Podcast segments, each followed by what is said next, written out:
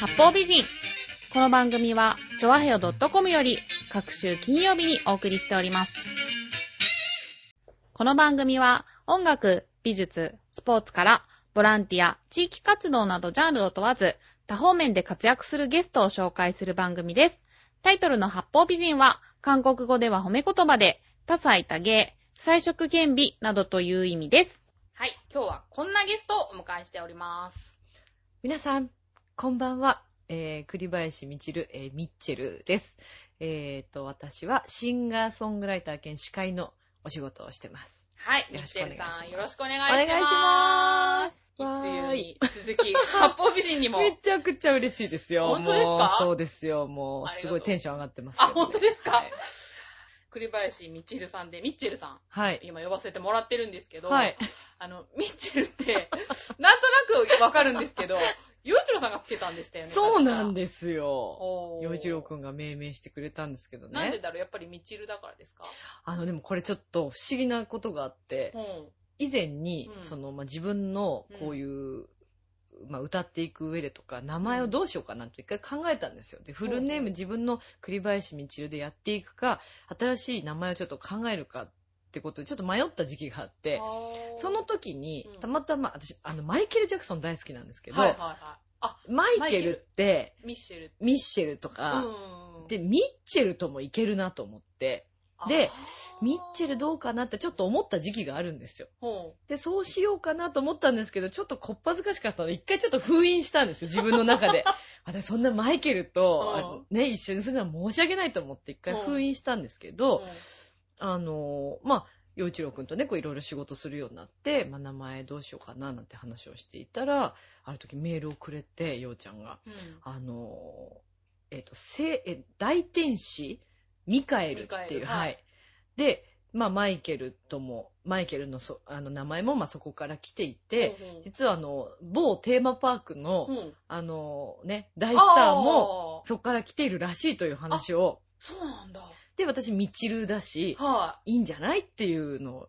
でも、だから、何も言ってないわけですよ、私は。ミッチェルってやろうと思ったってことは、うんようちゃんには何にも言ってないのに、ようちゃんから言ってくれたんですよ、その名前をへー、すごい。でもこれは運命の名前だと思って、うんで、これにしようと思ったんですよ。で、そのミッチェルっていう名前にしてから、そういえばと思って、家の、あの、棚があるんですけど、はい。その棚も、まあちょっと一回、あの、ミッチェルという名前にしてから、まあうん買ったものなんですけど、全然気づかなかったんですけど、あの、まあ英語がこう入ってるわけですね。うん。うんそこにね、ミッチェルって入ってんですよ、マイケルって。へー。全然気づかなかったんですよ。へー。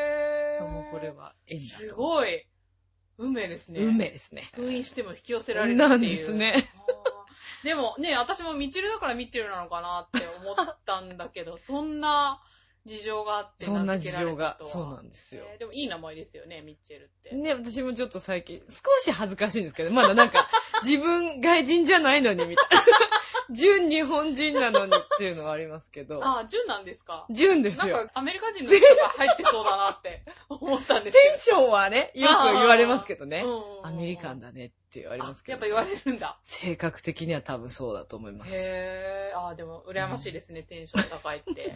ンションはいつでも高いです。お酒飲んでなくても、あ飲んでも飲まなくてもあ高いですね。そうですよね。んあの、打ち上げでお酒飲んでる姿見ましたけど、全然変わってなかったですね。あ、いつも通りだって思って。そうなんですよね。うんそのテンションのまま、最後まで。はい。はよろしくおい。よろしくお願いします。願いします。はい。でですね、活動地域ってのは、やっぱりこの、そうですね。浦安が多いですね。そういえば、あと歌の先生とかもやってらしたんですよね。う。そうですね。うんあのー、えーっとですね、新浦安の、あのー、山の楽器というね、教はいはい室なんですけど、うん。で、まあ、あの、まあ、全国にあるんですけどね、うんそこは東京と、うんあのー、浦安と両方掛け持ちして行ってるんですけども、で、まあ、そこでちょっと、あの、ボーカルと声楽の講師をさせていただきながら、まあ、自分の活動と、うん。うん。で、土日は結婚式の司会者っていうあと、時々、時々というか、これはもう私10年ぐらいやってるんですけど、うん全国の小学校から高校までのうん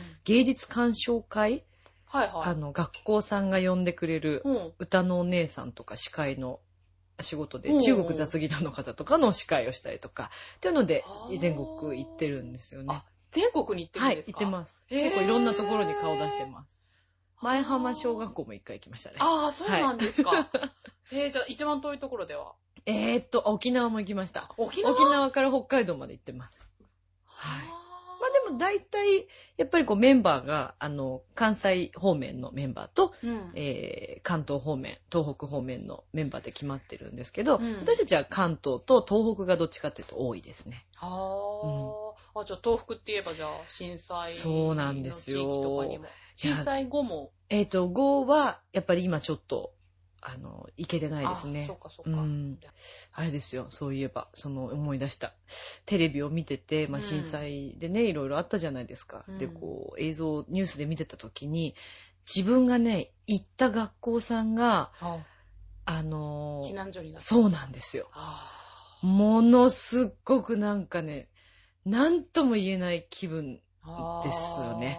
でも本当に、あの、一応まあ、チャリティーとか、うんその、あの、被災地の方々に、ぜひ、こう、演奏でね、元気づけられたらとはすごく思っていて、うんまあ、ちょっと今後、ちょっとそういう話も出てて、はいあの、演奏しに行くっていう話は出てます。まあ、ちょっと詳しくはまだ決まってないんですけどねうんうんうんう。んじゃあ全国ね、そうやって回ってるっていうことは、はい。地域に関しても詳しくなれ、そうですね。でも本当に日帰りなんですよね。ほぼ。そういうもんなんだ。あ、まあそっか。そうなんですよ。あーでね、すごいのが、まあ大体その東北ぐらいまでだと、うん。早朝朝6時半ぐらいに、まず新宿アルタ前で楽器のメンバーと全員と集合するんですね。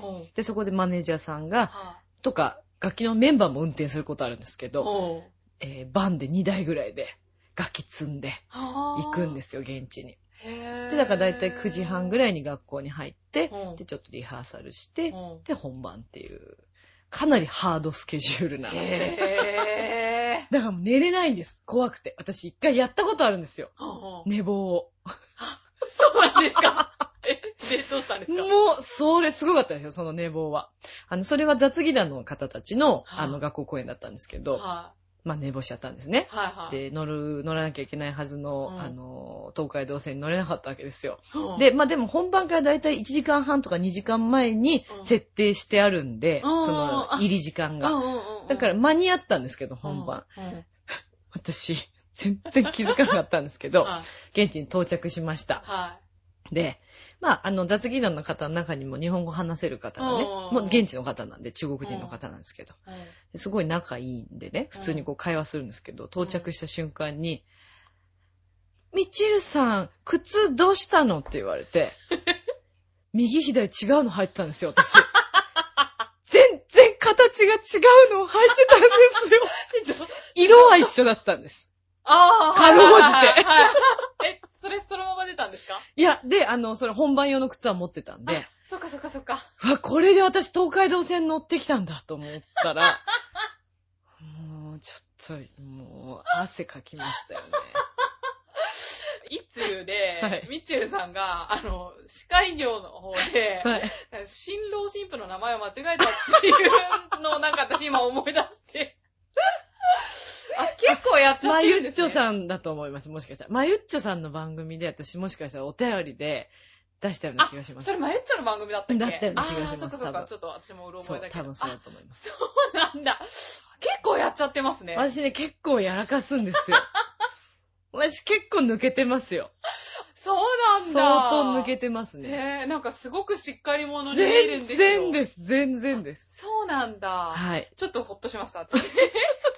あんまりしっかりしてるとね、全ちょっと力がたいじダメ子ですよ、私は。そうなんだ。はあーねでも、ミッチェルさんみたいなすごい人でも、そんな失敗もあったんだなっていう感じで。ちっともすごくないですけどね。そうか、はい。でもね、あの、音楽と司会と、うんはい。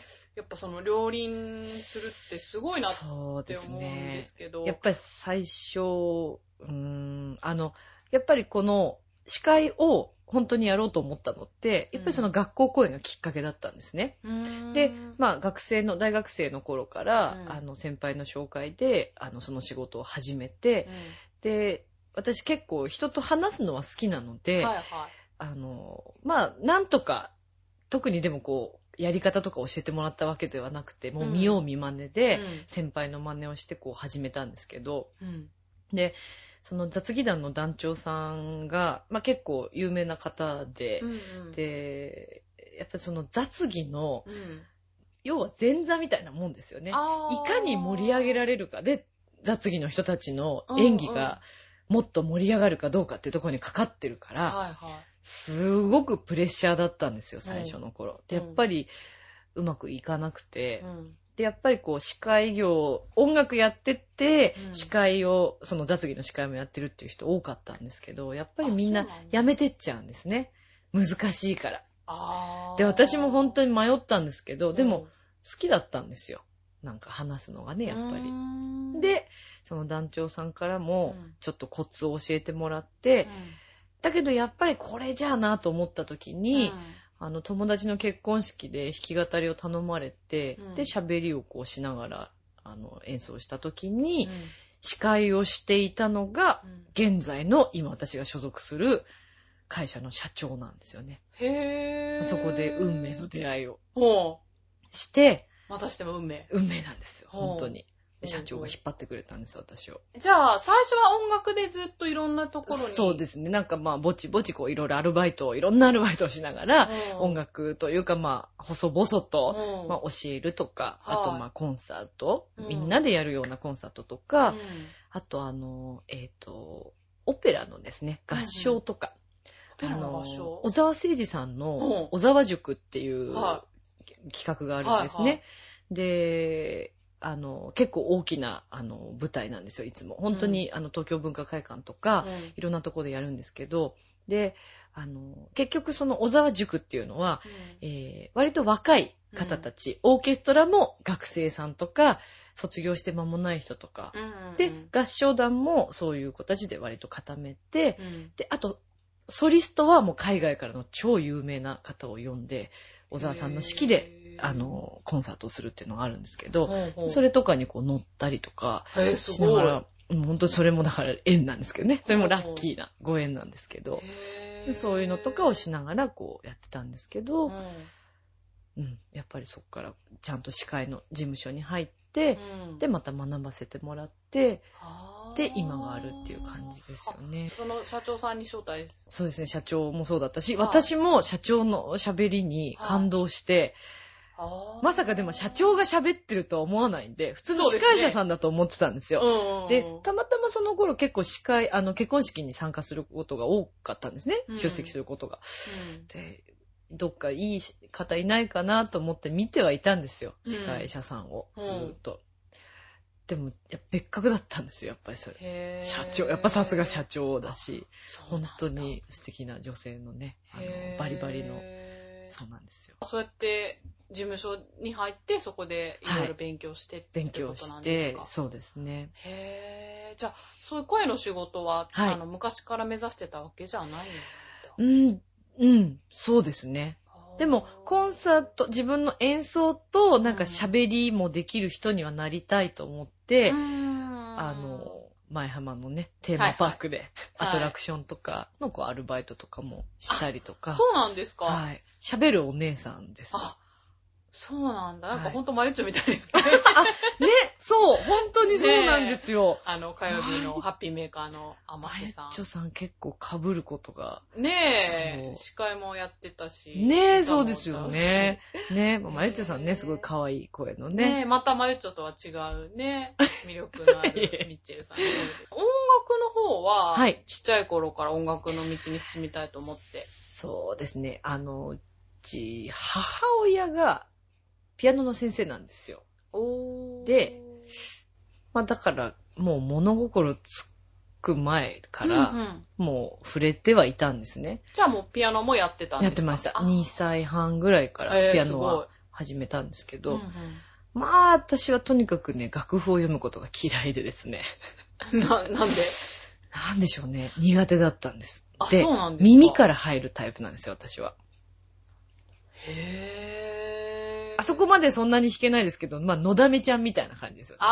耳で聞いて、それをピアノで弾くっていうのが好きだったんですね。えー、何それすごい。だからもう、あの、全然私そんな、あの、なんていうんですか、絶対音感とかうんがあるわけではないと思います。そうなのでかな？聞いたらそのまま、うん。だから何の音とかはあんまり私そんなには得意じゃないです。うん。うん。だからピアノの楽譜とかもすっごい見るのが苦手で、最初。え、じゃあ、なんか曲を聴いたらそれを弾けちゃうとかそういう感そうですねじなんですか。聞いて、だから母からもこう手とかで教えてもらって、それを覚えていく感じだった。えー、何それすごい。そっちの方がすごいじゃないですか。いやー、でも、うんめちゃくちゃですよ、だから。そうなんですか？その音ないよねっていうのとかが入ってたりとか、あー。自分で付け足しちゃうんですよ。だから自分の好きな音になっちゃうんで。へー。まあ、それじゃいいけないと思って、うん。まあ、あの、中学が、あの、上野学園っていう、あ、はい。はい、あの学校に行ったので、うんうんもうそっからは、猛特訓ですよね。怒られながら。ですよね。じゃあ、を読みなさいみたいな先生に。出身はなんか静岡だって。あはい、生まれは、あ、そうなんです。ありがとうございます。生まれは、あの、静岡、三島なんですけど。ああ、網島なんですか？はいでも、育ったのはもう千葉ですね。あ、そうなんですね。はい。へー。桜。わああ。かります？はい桜市です。ああ、桜なんだはい。。そうなんです。実家は桜です。ほー。歴史博物館がね。ああ、ね。あるところに行きましたよ、私。あ はい。あ、そうですか。そうなんです。はい。じゃあなんか、どっちかっていうと天才型なんですね。いや、全然そんなことないんですけえ、ど、ね。でもそ、の、お母さんにそうやって教えてもらって、うんまあ楽譜読むのは嫌いだったけど、はいやっぱ音に触れるのは好きだった。そうですね。音に触れるのは好きでした。ううーん。歌ったりとか、うんなんかこう、テレビからね、流れてくる曲を覚えうて、ん。歌ったりとかね、してましたね。ウィンクとか。ああ、はいはい。年代がバレてきま微妙に触れる感じが。そうですね。そうなんだ。なんかあダンスとかね、なんかこう、はいはいだからウィンクの覚えたりとかね、やってましたね。あ、ダンスとかも好きなんだ。なんか踊ってましたね、適当に。はい。なんか、大学はあれですよね、声楽科ですよあね。はい、うんそうですね。なので、中学は、からはその上野学園で、えっと、ピアノ科で入って、うん。で、高校1年まではピアノ科だったんですけど、あうん、そう、で、高校1年の途中でうん。声楽科に転科をして、あ、そうなんだ。で、そこから、あの、大学は、東邦学園というところに、ははいい、はい声楽で入学したんですけどね。へー。じゃあ、ピアノも、声楽もできるっていう感じで。一応ですけどねでもそんな、もうピアノ科の方たちと比いやいやいやべたら、もう、ミッチェルさんのピアノすごくいいですよ。いや私もライブで聞いたんですけど。ありがとうございまはあ、今日はね、あの、ライブの曲も紹介したいと思ってす。はいるのでね。。ありがとうございます。えっと、早速何か一曲紹介してしまいましょうか。はい、あありがとうございます。はい。フラワリーカフェっていうね、はい。調和表のスポンサーになっていただいているはいカフェがあるんですけれども、はいそこで、はいねライブを行った時にはい。撮った曲なんですけれども、ここではボーカルだけですよね。そうですね。はい。はいあの、これはショコラビットという、あの、えっ、と、私のバンドメンバーと、はい。はい。ちょっと今回は3人バージョン、4人いるんですけど、ええ、3人バージョンで、あの、うんピアノとパーカッションと3人で、はい、演奏したバージョンですね。はい。はい。じゃあ、曲紹介の方、お願いできますか？はい。えー、っとですね。今日が始まるという曲なんですけれども、あのーそうですね。ちょっとしっとりした感じの、えーイメージの曲なんですけど、えーぜひちょっと楽しんでいただければと思います。えーショコラビット、えーピアニスト、沼部ひろ子、パーカッション、有田京子で、えー今日が始まるです。「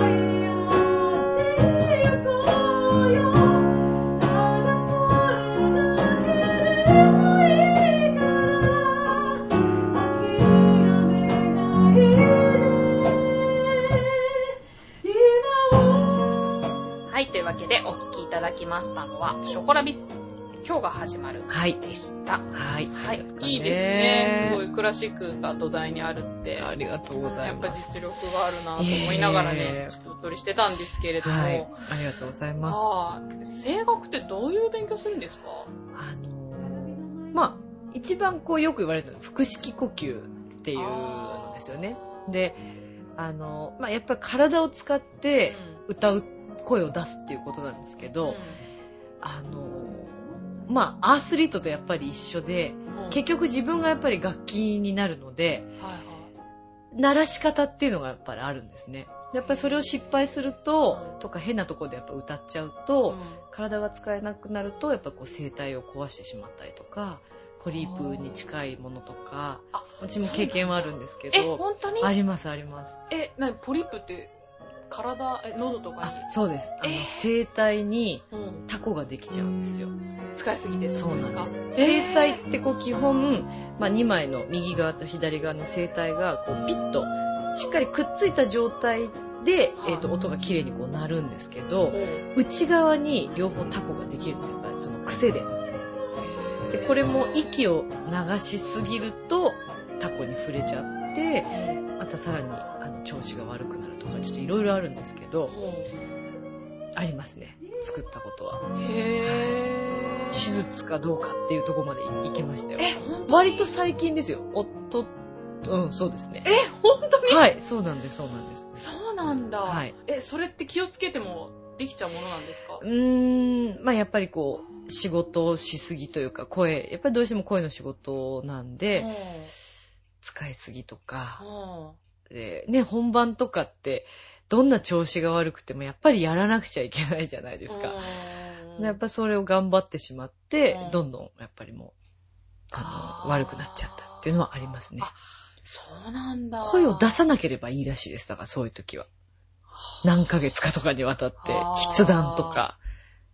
じゃあ、そういうなんか、喋る仕事をしてる人って、誰しもが、っていうまでは言わないけど。こう、うん、でもその、ポリープってよくね、あのタレントさんとかあの芸能人の歌手の方が、うんよくポリープになって手術しましたっておっしゃってますけど、まあポリープの一歩手前のうん結節っていうのがあるんですね。はでそれがまあそのタコなんですけど、はいはいまあ、ほとんどそんな変わりはないんですけどい。ね。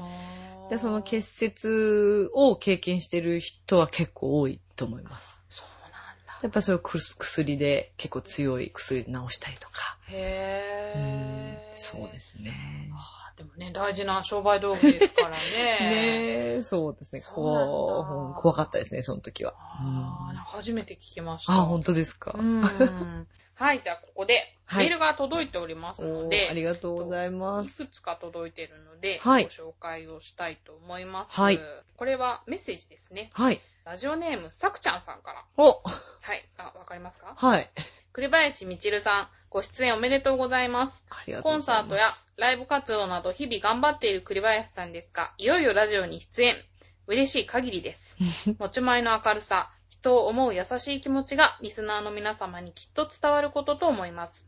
そして、これからもたくさんの人を勇気づけ、感動を与える歌を歌い続けてください。はい。これからのますますのご活躍をお祈りいたします。おー、ありがとうございます。すごい手紙のような、素すごいですね。晴らしいメールですね。めちゃくちゃ嬉しいですね、これは。ねえ、真心のこもった。おー、さくちゃん。あーありがとうごいざいます。ねえ、でもあの、いつゆ聞いて思ったんですけど、はい本当にいろんな方に応援していただいて。ありがたいですねね。え本当に幸せです。。明るくてね。いや、羨ましいですいやね、私。いいや、めぐみさんだって明るいじゃないやですか。私はネクラですよ。いや、そ、そうなんですか。えー、全然そんなえ感じいや、めちゃくちゃしないのに。人見知りですよ、私。あ、そうなんですはかい。なんでこんな番組やってんだっていうぐらい。ねえ、でもあの、本当はいに声楽もさながら、司会の方もはい。活躍されているっていうことでね、はいあのそちらのお話もはいいろいろ聞いてみたいんですけれども、はいえっと、結婚式の司会はい。なんですけど、はい。あの大変なこと、うん。どんなことですか、うんあの言える範囲で。いっぱいありますよ。あ、本当ですか？いっぱい。うーん、そうですね。まあ、それこそ、あの、まあ、要は、まずこう、結婚式って、うんあの、まあ、始まる前というか、その、本番前に、あの、打ち合わせをまあしますよね。はで、そこでそうすると、まあ、初めて新郎新婦のお二人にお会いしてい。、うん。まあ、初対面なわけですけども、はいはまあ、約、そうですね、まあ、大体1時間から1時間半くらいで、い。うんこう、質問をね、まあ、しながら、披露宴の内容を決めていくんですけど、うんなんせ、まずそこで初めて会ってるわけですから、そうですよね。もちろん私すごく、あの、祝福ね、あの、これ嘘じゃなくてねうん、ちゃんと本当に、あの、羨ましいなと思っていつも見てるんですけど、幸せくださいってよく言ってるんですけど、お二人に。で、あの、いいなと思いながら、で、こう接してて、はい。やっぱり、それこそこう、すぐに打ち解けてくださる方もいらっしゃるんですけど、やっぱそうじゃない方もいらっしゃるんですよね。はいはい。それこそ多分きっと人見知りだったりされる方とか、そうすると、まず大変ですね、そこで。何のお話をしたら、いっぱい話してくれるんだろうっていうのを、とっさに考えるわけですよ、頭の中で。でも、いらっしゃいましたね。もう何を質問しても帰ってこないっていうか、その人なんで結婚式するんだろうなんだろう、なんでしょうね。でうんやっぱり逆にそうやって質問されるのは嫌だったのかもしれないですね、だから。もう普通に、普通に淡々と進んで欲しかったのかもしれないですけどね。でもやっぱりこう、二人のいいところをうん、たくさんこう、披露宴の中うで、んお伝えしたいじゃないですか。はいあの、司会としては。うんうん。だからやっぱりいろいろ聞くんですけど、うん。うん、やっぱそれは難しいですね。人によってはやっぱり、ちょっとこ、ここまでは入ってこないでくださいっていう方もね、中にはね、もちろんいらっしゃい。いますから、その辺見る、見定めるのがちょっと結構難しい。まずは。いろんな人がいますね。いらっしゃいますねそこがまず第一段階ですね。はいはい。でね、時にはこう、二人が喧嘩し始めることもあるわけですよ。それは多そう。多分マリッジブルーとかだと思うんですけど、はいはいはいはい。なんかこうね、始まっちゃうんですよ。だからさ、言ったじゃんみたいなことが始まるわけですよ、目の前で。はいはい。でも、初対面なんで、私。やっぱフォローをね、しなくちゃいけないんで、ね。確かにね大丈夫ですよ、なんて言うしかないですからね、こちらとしては。今喧嘩されても、みたいなね、のはありますよね。うん。それはね、ありますねなんかどうしても、つきものって言いますよね。ですねいろいろいろいろねそう。大体こう、神父様がみんなね、大変ですからね。新郎はやっぱ仕事に追われつつ結婚式の準備なんで。どっちかっていうとやっぱご神父様が大体準備をするわけですよ。はいはい席次表だったり、ウェルカムボードだったり、あなんかお人形ね、作る人もいるし、ーしあのメッセージカードみんなにね、書かれる方もいらっしゃるうし、ん大体ご神父様がそれを中心になって。ああ、まあ、どこの世界も。うんね、やっぱりそういうもんですよね、そ やっぱりそこはね。そうですよね。披露宴当日とかは、うん。あとはもうあれですね、名前を間違えないようにするという、まあ、でもそうですよね。だって1日に1組ですか？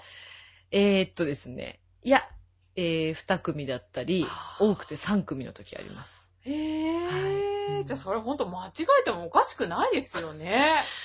結構なかなか大変ですね。だから切り替えがもあ。う、申し訳ないんですけど、うんやっぱりもうその方たち終わったら次の方の考えなくちゃいけないので、うんもう一瞬にしてそこでもう終わります、私の中で。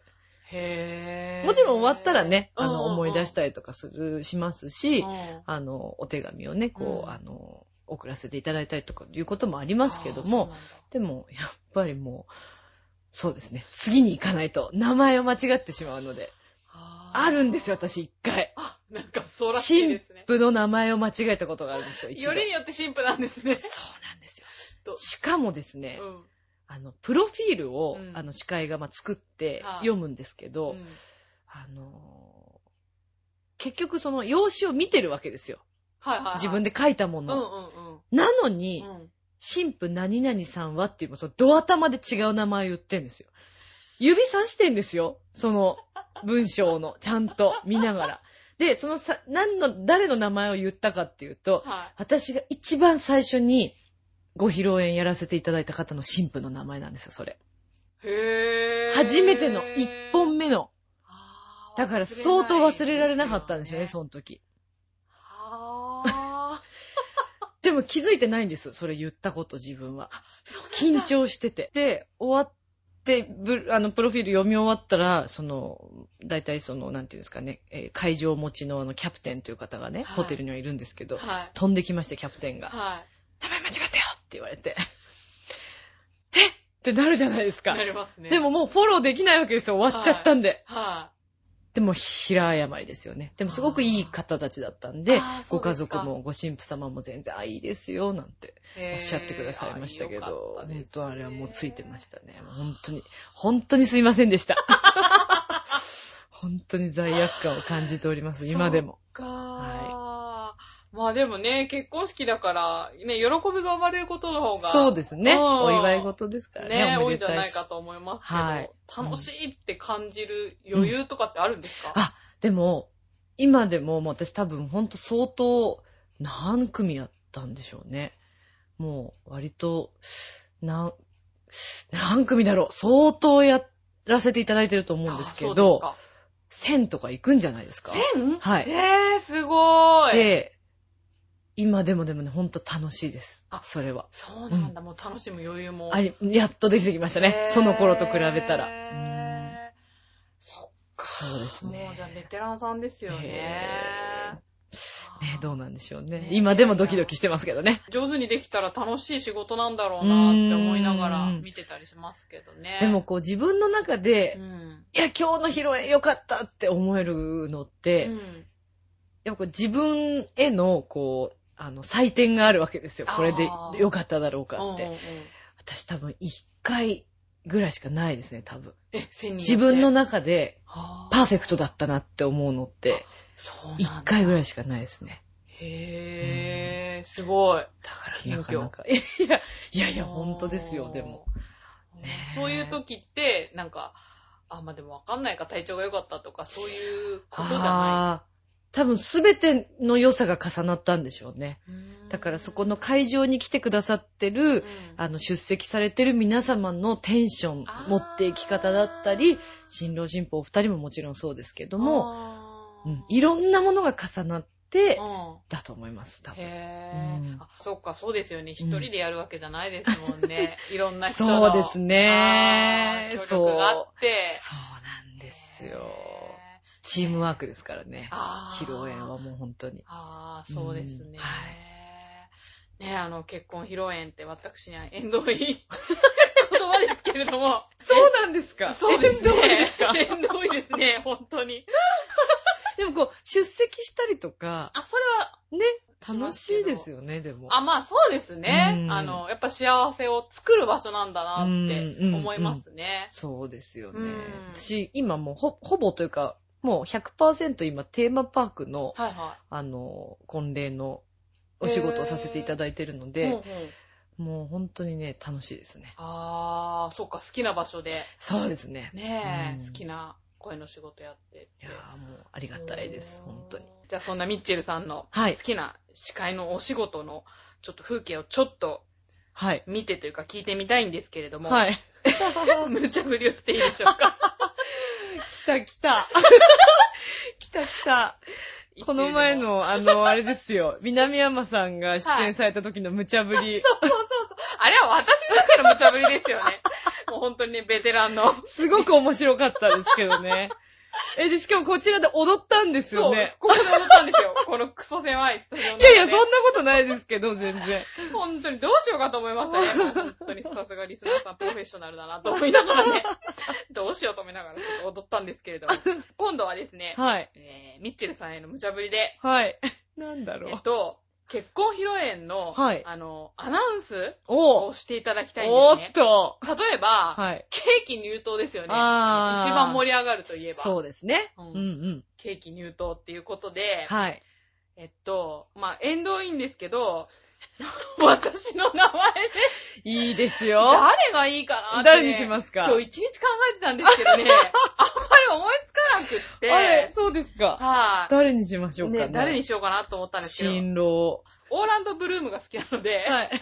オーランドブルームと、私のケーキ入刀。すごいとこ行きましたね。すごいですね。来たかって感あ、じですよね。そうですか。はいあ、なるほど。特に他に思いつかなかったんで、いいですよ。すごい今、ちゃんと今頭の中で描いてますが、二人が。本当はい。ウェディング姿でいるところを今想像してます。じゃオーランドさんって言えばいいんですかね、じゃああ、そっか。オーランドが名前になるのかな？あ。そうですよねブルームさんっていうのはちょっとあれですよね。オーランドさんとめぐみさんですね。はい。わかりましたなんか。オーランドって言われてもなんかピンとこないけど。まあ、いっか。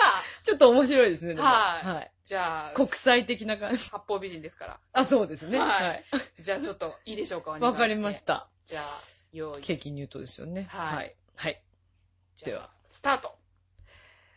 さて、それでは続きまして、オーランドさんとめぐみさんには、ウェディングケーキご入刀へとお進みいただきたいと思いますので、お二人はウェディングケーキの前にご準備をよろしくお願いいたします。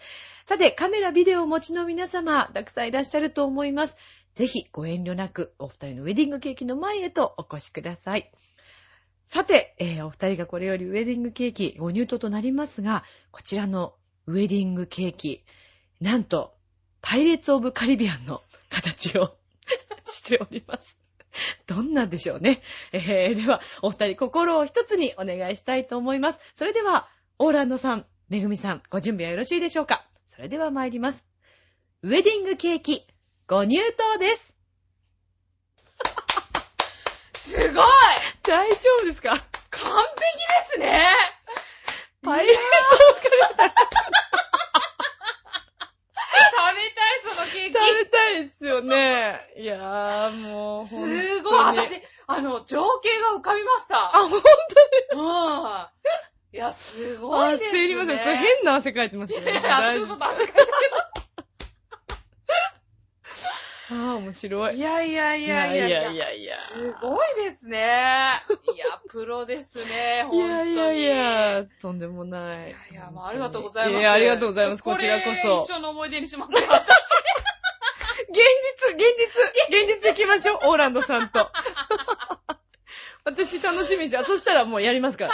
司会しますから。そうらねそうですよ、オーランドさ もう、どんとこいですよね。ん。めぐみブルームってことですからね。やったー。でもこんな話してるだけで楽しいですよ楽しいね。ですね。ね、もうお酒も入ってないのも、あの、はいこんなテンショ大ンで、ね。盛り上がり。ミッチェルさんに、あの、引っ張ってもらって。いえいえ私とんでもないはーい。面あー、面白かった。ねえ、まあこんな感じでね、あの、はいぜひね、あの、結婚式ではい司会を探してる方は、ミッチェルさんに、ぜひ。あ。私あれなんですよ。自分で言うのもなんなんですけど、は私はさほど今別に、あの、幸せではないんですけど、つったら、いや、生きてることは幸せですよ。はいはいはい。男性に関してはね、特に幸せなことは今何もないんですけど、予定もないので、いなんです。けど、はい。私友達のね、結婚式を、はい。あの、司会させていただくこともすごく多くて、うん。結構たくさんの方、あの、させてもらったんですけどね、はいはあの、どうやらい、うん。自分、ほんと自分で言うのもね、ちょっとなんなんですけどね、はいあのね、いいキューピッドみたいです、私。あ、そうなんだ。みんなうまくいってんですよ。へぇー。本当にことごとく皆さんお幸せそうで、恨んでないですよ、絶対恨んでないですけど、本当にまあ本当嬉しいんですけど、それは。皆さん本当幸せそう。あ、そうええなんだ。なんでもしね、これをお聞きのリスナーの皆さん、ねえええ、ご縁があったら、じゃあ、ミッチェルさんに司会をやってもらった人は必ず幸せになれるっていうジンクスジンクスををね、このまま延長できればいいですけどね。あとね、結構。構晴れ男なんですよ、私。あ、そうなんですか？はい。なので、雨予報でも結構晴れることが多いので、へーぜひとか言って雨になっちゃったりして。でも天職ですね、なんか。んなんですかねね。えなんかそういういろんな意味で、このテンションといい。で。そうですね。ねえ。テンション高いからな。ああ。いやいや、じゃあね、あの、はいリスナーさんから、はいもう一つメールが来てますので、はいここでご紹介をしたいと思います。はーい。ラジオネーム、ミッチェムさんから、はい。はじめまして。はじめまして。はい、この度、栗林みちるさんがご出演されるとのことでメールいたしましたあ。りがとうございます。銀座のカフェでのライブでファンになったものです。お、銀座のカフェでもライブやったんですか？そうなんですよ。5月の30日に、おー。。はいい。ショコラビ単独ライブをへー。初ですね、しました。そうなんです、それは。ね、ガールズバンドのボーカルとして、とっても清涼な歌声に素敵な時間を過ごすことができました。おー、ありがとうございます。はい。みちるさんへ質問です。はい。ズバリ、今恋はしてますか？これからもずっと応援しています。頑張ってください。ということあで。りがとうございます。すっごいストレートな、すんごいドストレートなメールですね。これいいんですかね？私も興味あるけど。私でも聞けないよ、これ。恋はですね、は常にしてます。い。そうなんだ。すごい。してますね。どん。どんな恋ですか、今の恋は。今の恋はね、絶対叶わない恋ですね。なんだろう、すごい、私、あの、想像力が、いろんな妄想が駆け巡るんだけど。恋はしてます。へー。あ、のー、うん、してますね。でね、最近ちょっとね、一曲できたんですよ。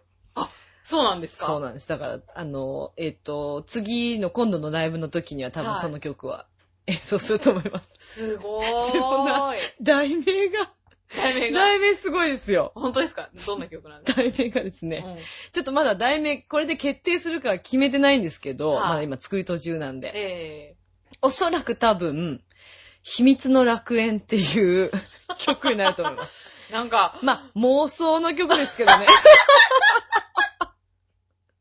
私の中の勝手な妄想の曲ですけどね、これは。はい。でもね、あの、曲作りって、やっぱりその、常にやっぱり刺激がないと、はいできないと思うんですよね。そうなんですよ、ね。まあでもだってね、アーティストとかって言ってみりゃきっとみんな想像で、そうですね。妄想で、そう、妄想で。ねえ、うんきっと曲とか作ってるんでしょうからね。そうですね。ですね。確実に妄想の曲ですけどね。すごい。でもね、叶わぬ声もそうやって曲になるっていうのが、すごい。私の曲ね、寂しい曲ばっかりなんです。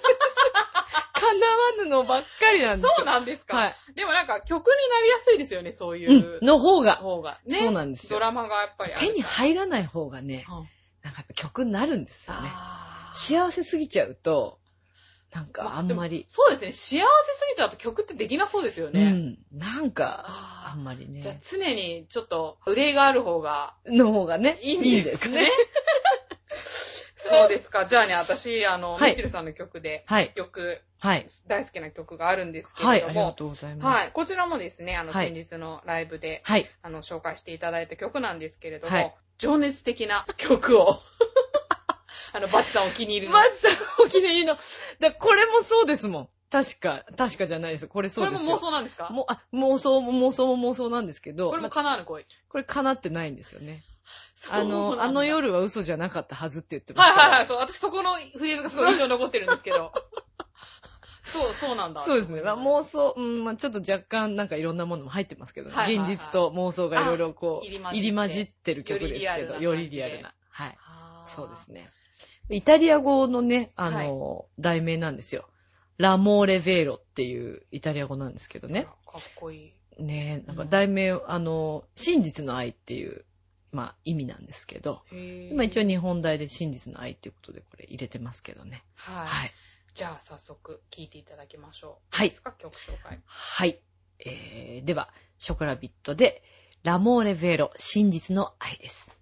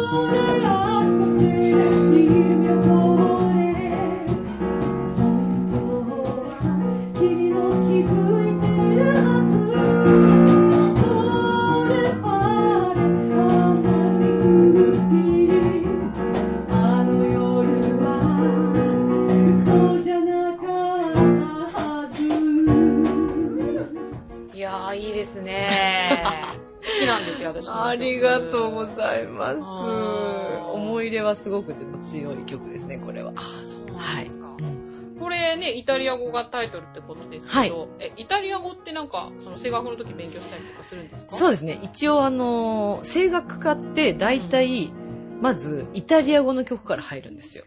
あ、そうなんだ。なんでかっていうと、うんイタリア語は一番その母音がうまく発音しやすくて、日本語って一番難しいんですよ、実は歌う時って。あ、そうなんだ。そうなんです。へー一番こう喉にかかる言語なんですよね、日本語は。はイタリア語って割と開けられるので、うん。うん、あの、大体必ず最初にみんなイタリア歌曲集っていうのをやるんですよ。カーロミオ弁とか、結構有名な曲があるんですけど、で、まあちょっと今回ラテンっぽいというか、うん、っていうことで、そのサビの部分もイタリア語が入ってるんですけど、私そんなにイタリア語で喋れるわけではないんでう、ん読むのは全然簡単なんですね、イタリア語って。えほとんどローマ字読みなので。あ、そうなんだ。すごく楽です。たまにちょっと、あの、特別な読み方ありますけど、うん大体が母音も含めて、そう、あの、日本語に近いそのローマ字読みなんで、へーあ、じゃあ意味わかんなくても大うん体初見でも、読めると思います。慣れてくれば全然。あそうなんだ。で、まあ、あの、大学時代のすごくお世話になった、今、テノール歌手のですね、うん。名前出していいのかな？いいか。あの、桜井誠くんっていう先輩がいるんですけどね、はいあの、二期会でも活躍してる方なんですけど、うんすごく仲良くしてて、はいその人に、訳してって言って、訳して作ってもらいました。そこだけ。そんなラモーレベロです。ラゴレベーロ。真実の愛ですよ、皆さん。リスナーの皆さん。どんどん愛しちゃいましょうってことですよ。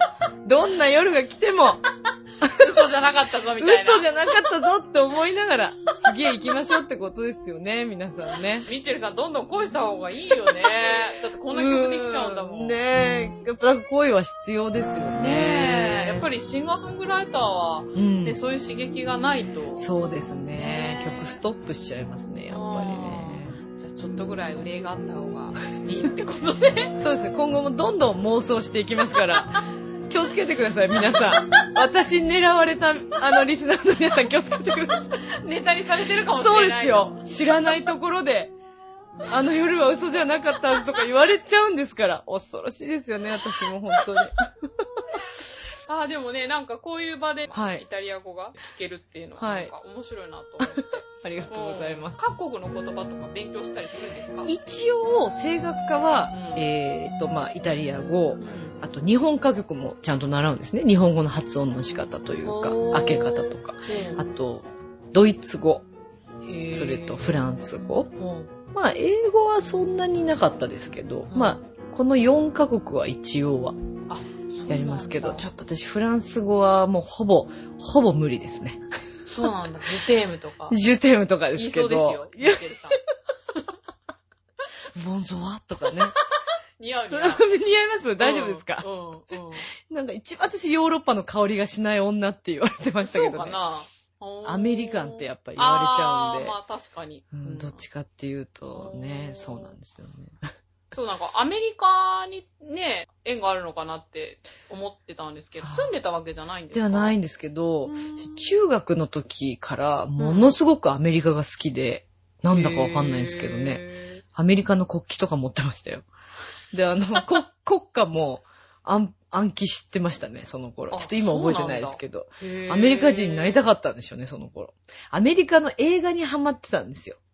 のあー、ハリウッド映画ですか？そうですね、はあ、そうなんだい。。シンディ・ローパンさんっていう、あー、はい。私大好き。あ、いいですよね。うんもう私あの方にハマっうんて、で、グーニーズとか。好きだったんですけど、もうね、で、あれからもう私はいつかハリウッドの女優になるとか言っちゃってる時期がありましたね、そういえば。っそうなんですか？てういうぐらいもうアメリカにすっごく憧れて、で、去年初私行ったんですよ、ニューヨークへ。あ、初なんですか？はい。そんなに憧れてて。憧れてなかなか行く機会がなくてお金もなかったんで、そうなんですか。去年一人で初めてん一人で？行きました。ニューヨーク？はい。へーえ、それは旅行で？旅行で行きました。ちょっといろいろ音楽を聴いてこようと思って、あーミュージカルとか、はい。あと、オペラも見て、ジャズも聴きに行って、すごく有意義な。へー友達が向こうにいるっていうのもあるんですけどね。で、まあ、そうですね、一週間ぐらい。へー、いいですねで。すね。ねえ、うんすごい、いろんな刺激受けられそう。ねえどうですか？あっちの音楽とかって。やっぱりね、違うんですよね。うん特にやっぱり私、すごくこうミュージカルも、あの、それこそウエストサイドとか大好きではいはいうん映画でよく見てたんですけどね。ね。なんかこうやっぱり日本語でやっぱり話すミュージカルとうんうん英語ものって何が違うのかなとかすごく思ってたんです。で私うん自分の生徒さんで、うんあの劇団四季やっぱり受けられる方とかそれこそ子役のあのアニーとかね、受ける方もいらっしゃったりして、うんあの、実際にいるいらっしゃるんですよ、合格してる人があ。そうなんだ。そうなんですよ。すね。生徒さんの方が出世してるっていう。まあ、いるんですけどね。うんやっぱそういうのもちょっと学びたいなと思ってうん見に行ったんですね。うん。それこそウエストサイドも見てきたんですけど、へーやっぱでも。ね、クラシックがベースですね、向こうのミュージカルは。あ、そうなんだ。声が本当に綺麗でした。へーあの細いんですよ、割と。ソプラノっぽい声だったりとか、オペラ座の怪人とかも見たんですけどね。うんあそうなんだ。そうなんですよ。見てみたうん、やっぱり、うん、すごく良かったですね。3本見たんですね。うんマンマミーヤと。い。はいははい。すごいもう一人で泣いてました、私。感い。動して。あやっぱ音楽の力ってすごいですね。本当に。うん全、だあの、国境を越えてですね、ね本当に。言葉わかんないわけですうよ。ん字幕もないしう、ん英語ってそんなわかんないんで。うんだけどやっぱ泣けるっていうのは、うんやっぱなんかこう感じるものですよね。音の響きとか。すごく良かったですよね。なるほどうんはい。ねえその音楽を愛するってことでね、はい。もう一人の音楽を愛する方からはいメールをいただいておりますので、おっとはい。栗林みちる様。はいえーいつも素敵なみちるさん。八方美人出演おめでとうございます。ありがとうございはいます。。電話連絡がすれ違ってばかりですが笑い。あ、わかった。音楽を愛する心はお互い通じ合ってると信じてます。女子的トーク楽しみにしています。9月のピュア頑張ってね。陽一郎おー、よりようち。ゃん。ありがとうございます。ようちゃんありがとう。音楽を愛する心は通いやじるってもうねいうことで。とね、陽一郎くんのうん。音楽に対する思いとか、本当にね、尊敬しますね。へー。あの、何度かか、浦安のイベントとかでうんお仕事ちょっとさせてもらって、うん一緒に歌う機会も結構あったんですけど、はうん、やっぱ本当にお音を愛してるんだなっていう、いはーうん、なんでしょうね。うん。もう体からこうなんか表現してるというかね。ピアノを弾いてるのが本当に幸せなんだろうなっていうのを一緒にこう拝見してて、だから一緒にあの演奏してて本当楽しい。ですねうんなんか私、あの、洋一郎さんとはい一緒に、あの、コンサートに行った時に、はい。あの、洋一郎さんがね、ずっと目つむって聞いてて、うん。なんか、あすごいなと思って、なんか、そう、舞台になってるから、その、話も続いてるんだけど、はいやっぱり音が聞きたいんでしょうかね。なるほどうねん。だから、なんかすごいなと思って。そうそうそうそう。そううかん。それがなんか印象に残ってますうんけどね。やっぱ本当音楽を愛してる。本当尊敬してますね。そして私、浦安サンバガラスっていうね、はいはい。3人が大好きなんですよ。バチさんと。面白いですね。面白いですよね面白いです。はい。えさて、ではここで、はい。えミッチェルさんからうん。プレゼントがあるっていうことで。なんですよ。まあいろいろね、考えたんですけど、はあのーやっぱりね、めぐみさん、今日ね、番組出していただけるということでい。、はあの、もうほんと呼んでいただいてすごく嬉しくって、い。なんありがとうございか、ます。やっぱりここはね、音で表現しようかなと思って、めぐみさんとこう番組宛てにと言いますか、は曲を作らせていただきました。い。ありがとうございます。ちょっと恥ずかい。しいんですけど。はいはい。じゃあ早速、はい。聞いてみたいと思います。聞いてください。。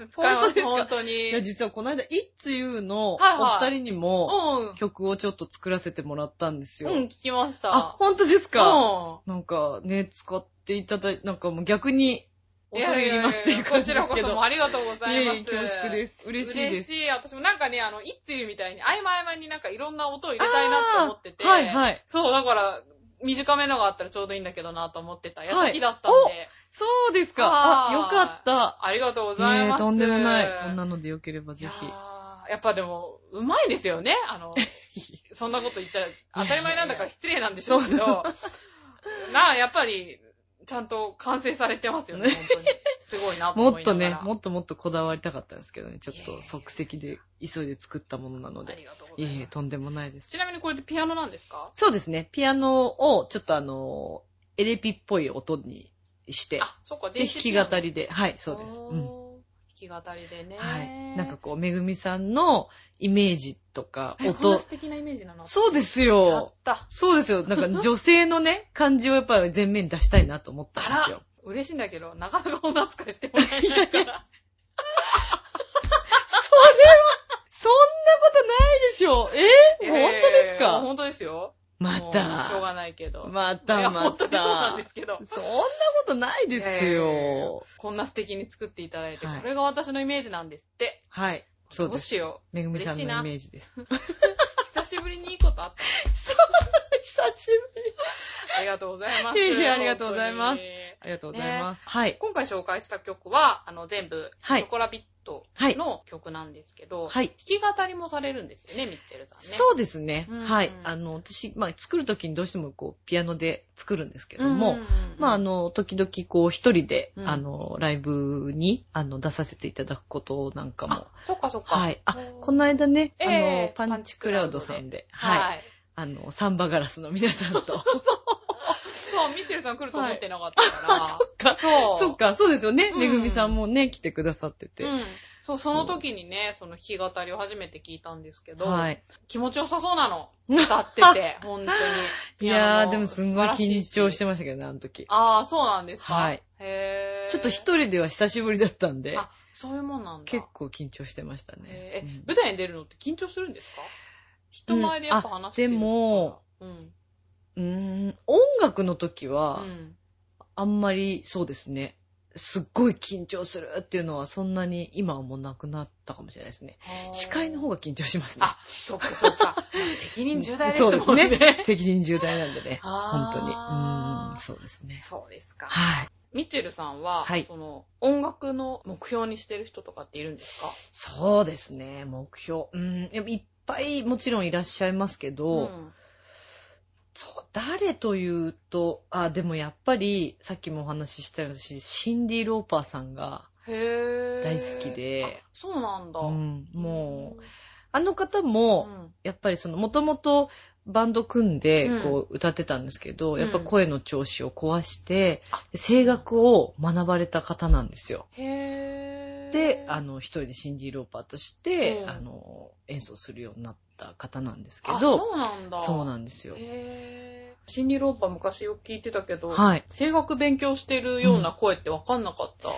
なん、なんか、やっぱりその、いろんな声が出せるんですよね、シンディ・ローパーさんって。あ、そうなんだ。割とこう、強い喉声のあーっていう音から、うん。透き通るような、こう、ふわっとした声とかいろんなのが出せて、本当にそれこそね多彩多芸。あー、すごい。八方美人っていうことですよ。そうですよ。なんかそういう声とかはい聞いて、分かったりとかするんですか？その人の性格って。わかりま。す。わかります。ここにもいた。そうね、南山さんもねダンスを見てて。ねえ、先日出ていただいたゲストの南山さんもはいダンサーのね、うんプロのダンサーなんですけどね、はい。ダンスを見ればその人の性格がわかるってうんうん言ってたけど、やっぱ声で。わかります。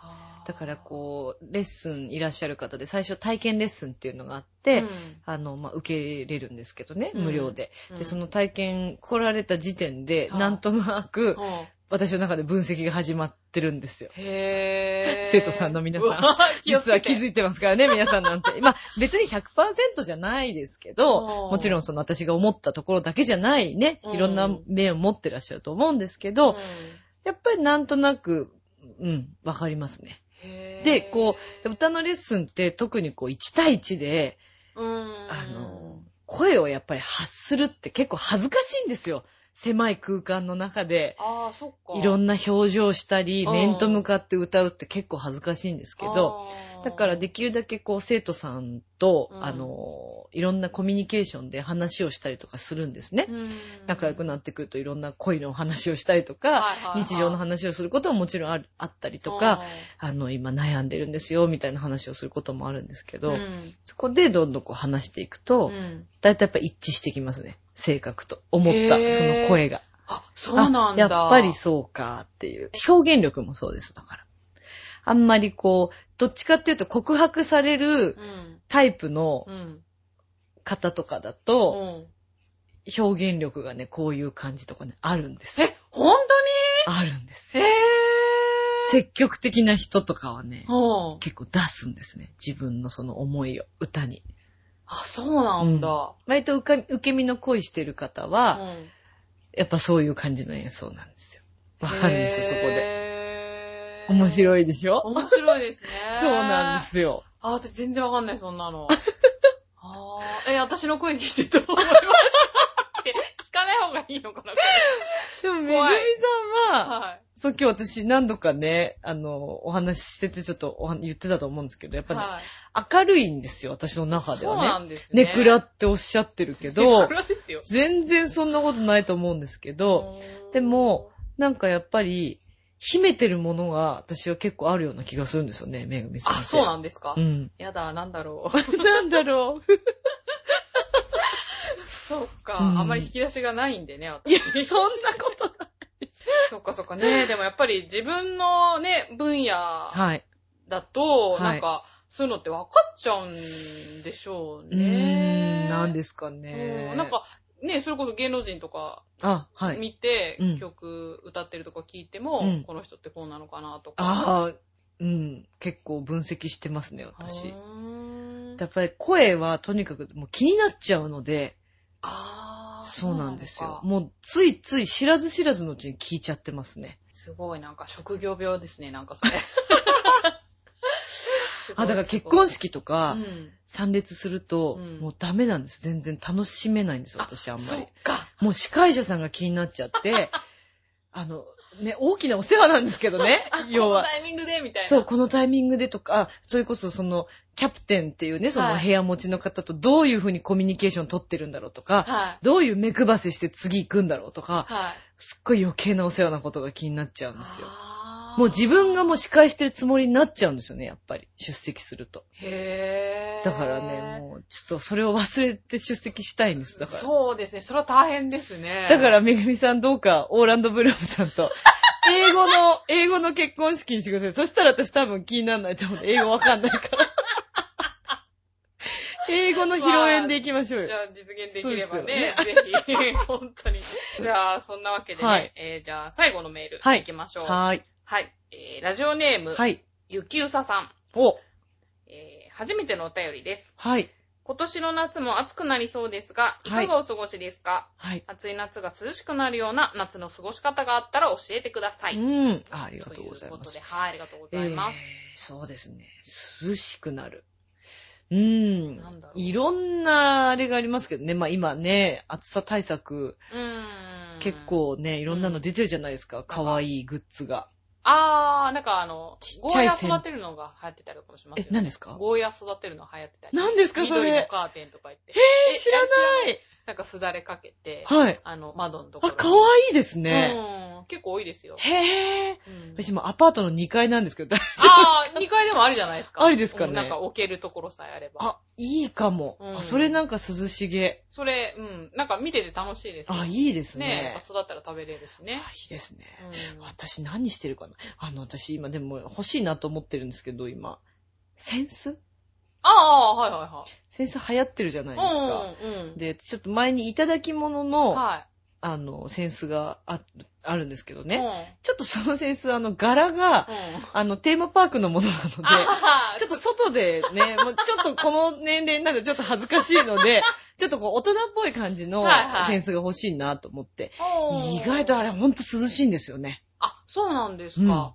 えー使ったことない。電車の中、やっぱこう汗かくじゃないですか。うん急いでね、こう走ってったりすると。うん。ちょっとセンスで仰ぐだけでもね、だいぶ変わるんですよ。へー。はい、ちょっと私はセンスを今年、もうちゃんと、なんかゲットしようと思ってるんですけどね。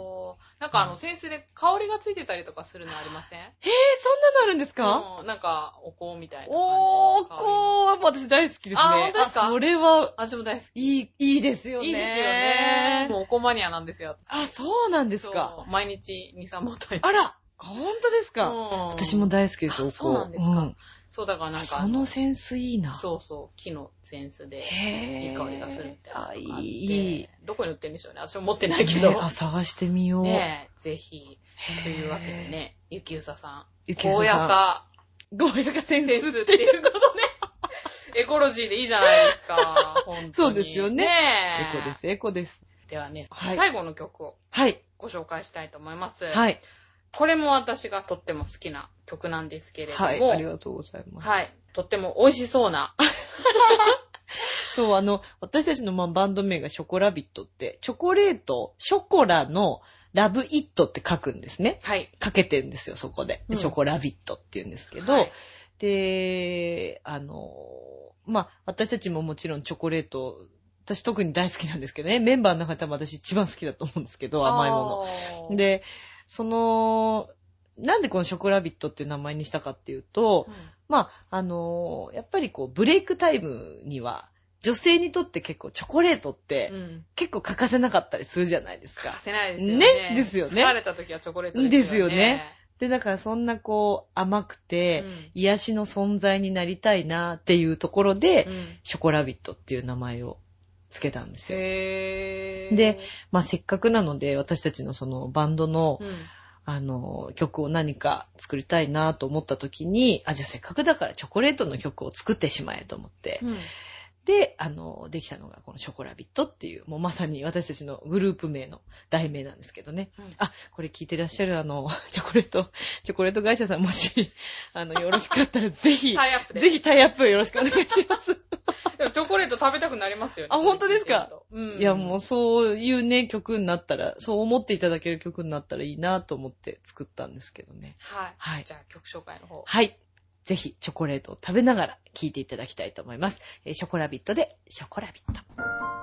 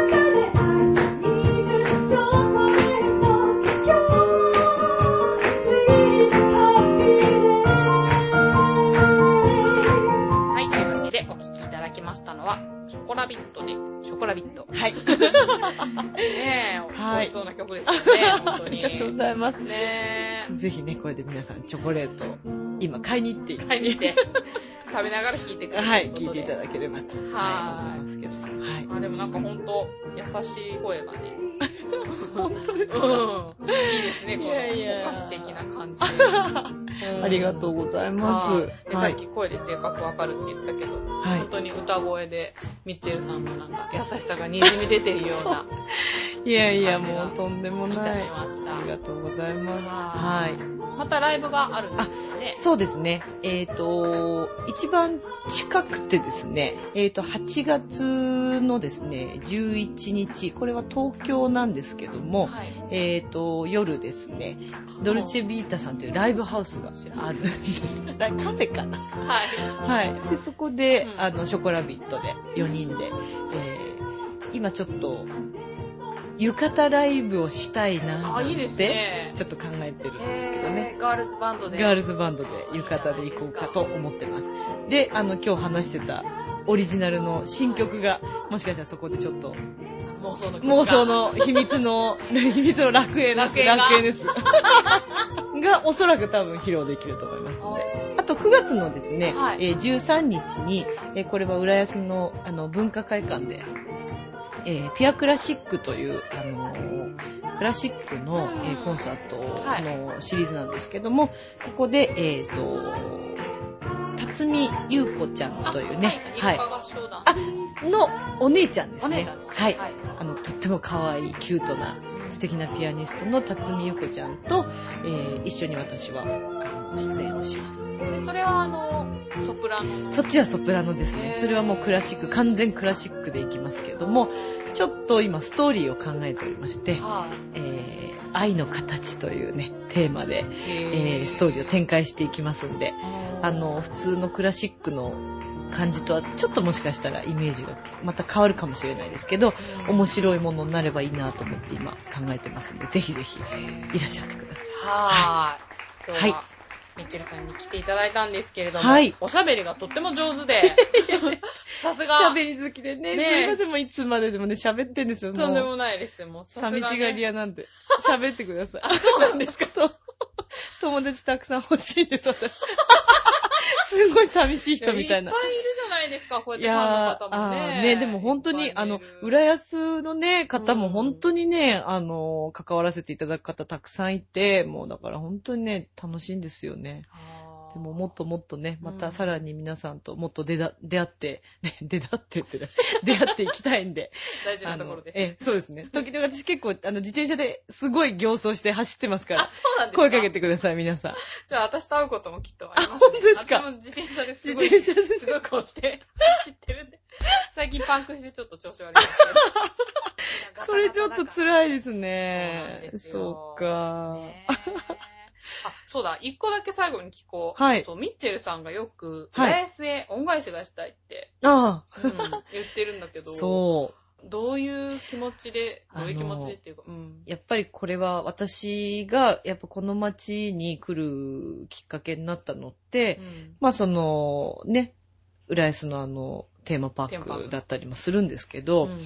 やっぱりこう、ショー、ショーに関わって自分も何かを作っていきたいって思った時に、すごく、あの、支えになったり、参考になったりとかしたんですね、そこの世界のものが。うんうんで、とにかく楽しいものを作ろうっていうのが、こう、モットーにあったんですけど、うん。まあ、なかなかこう、うまく実現できなくて、うん。で、徐々に浦安の皆さんとこう、やっぱり関わるようになってきて、うん本当にそれが今形となり始めて、で、もちろん私のその根源になった場所でもあるし、あの、出会いもね、本当にたくさんこの街でさせていただいたんで、もうぜひ、やっぱりこう、浦安を盛り上げていきたいっていう気持ちがすごくあるんですよね。うん。なんでもう本当に、そういう意味で、うん。浦安市に何かこう、恩返しが、音楽とかでできたらいいなといつも思っているんですよね。うんすごいいい話ですね。ねなんかそういう気持ちで、ね、その地に住むって幸せですよね。うんそうですね。幸せですね。うん。よくだから時々。々、あの、清流神社とか、はいは豊受神社とかい。はい。行って、ありがとうございますって言ってんですよ。私好きなんですね。あの、神社とかお寺参りが。ああー、私も見るのは好あき。、本当ですお前かとか別にしないけど、お金ないから。見るだけで。私はね、全然お金はないんですけどね。はい。あの古い建物がね。いいですよね。んそうなんですよ。よくねう。んそういうところにもよく私いるんで。ああ、そうなんですか。じゃあ。もし見かけたら声かけてください。はい。はい。はいというわけで、あの、はいい、い話を最後に聞かせていただきまして、今回のゲストは、はい、ミッチェルこと、えー、栗林みちるでした。皆さんありがとうございます。はい、どうもありがとうございます、はい。ありがとうございます。今後ともよろしくお願いします。ありがとうございます。